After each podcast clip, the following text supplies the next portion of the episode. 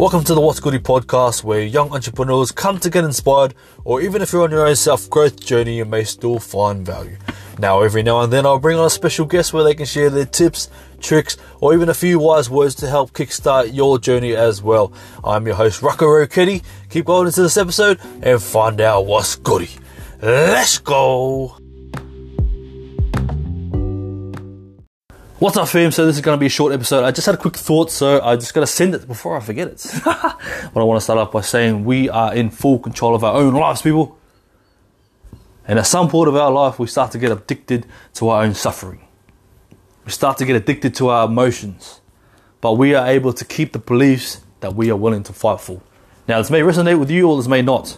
But think about this for a second. When you are in the pursuit of your own dreams and goals, or in the pursuit of leveling up in your life, whether it be your health, your fitness, your job, your relationships, your your finances, whatever it is, there's always going to be a point where your body sends off these alarms, where it sends off these signals to yourself. Hey, we're not familiar with this territory. We're going to try and bring you back down to safety. We're going to try and bring you back down to that comfort zone.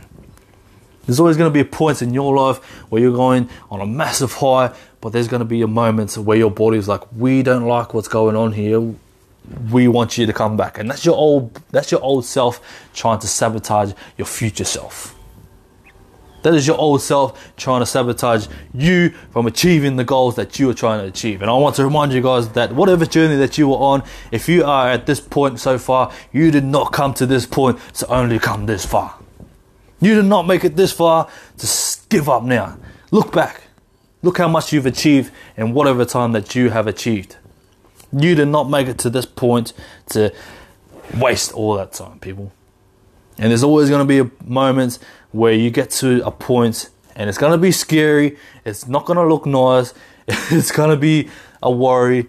And you're going to end up going back to old habits. You're going to end up going back to old routines. You're going to end up doing the old things that you used to do that you tried to get out of, but you need to be self aware. And I challenge you to be self aware and be like, no, I am not going to listen to my body. I am, I mean that different. I don't mean that as, oh, maybe your body needs a rest. I mean it's as a bad habit, as a, I am going to quit because I am sick of it. My body is telling me no. but my bad. you know what I mean, people. But I want you to, I want to challenge you guys to not to give up. Whatever journey that you are on, your body is not to like it, but you need to love the process to get the results, people. well, anyways, hope that brought you some sort of value. Uh, I myself, I know I experienced it where I needed to make decisions in my life to level up in my business or level up in my personal life, and I didn't like it. And I know it's going to be scary. There's going to be times that it's challenging, and whatnot.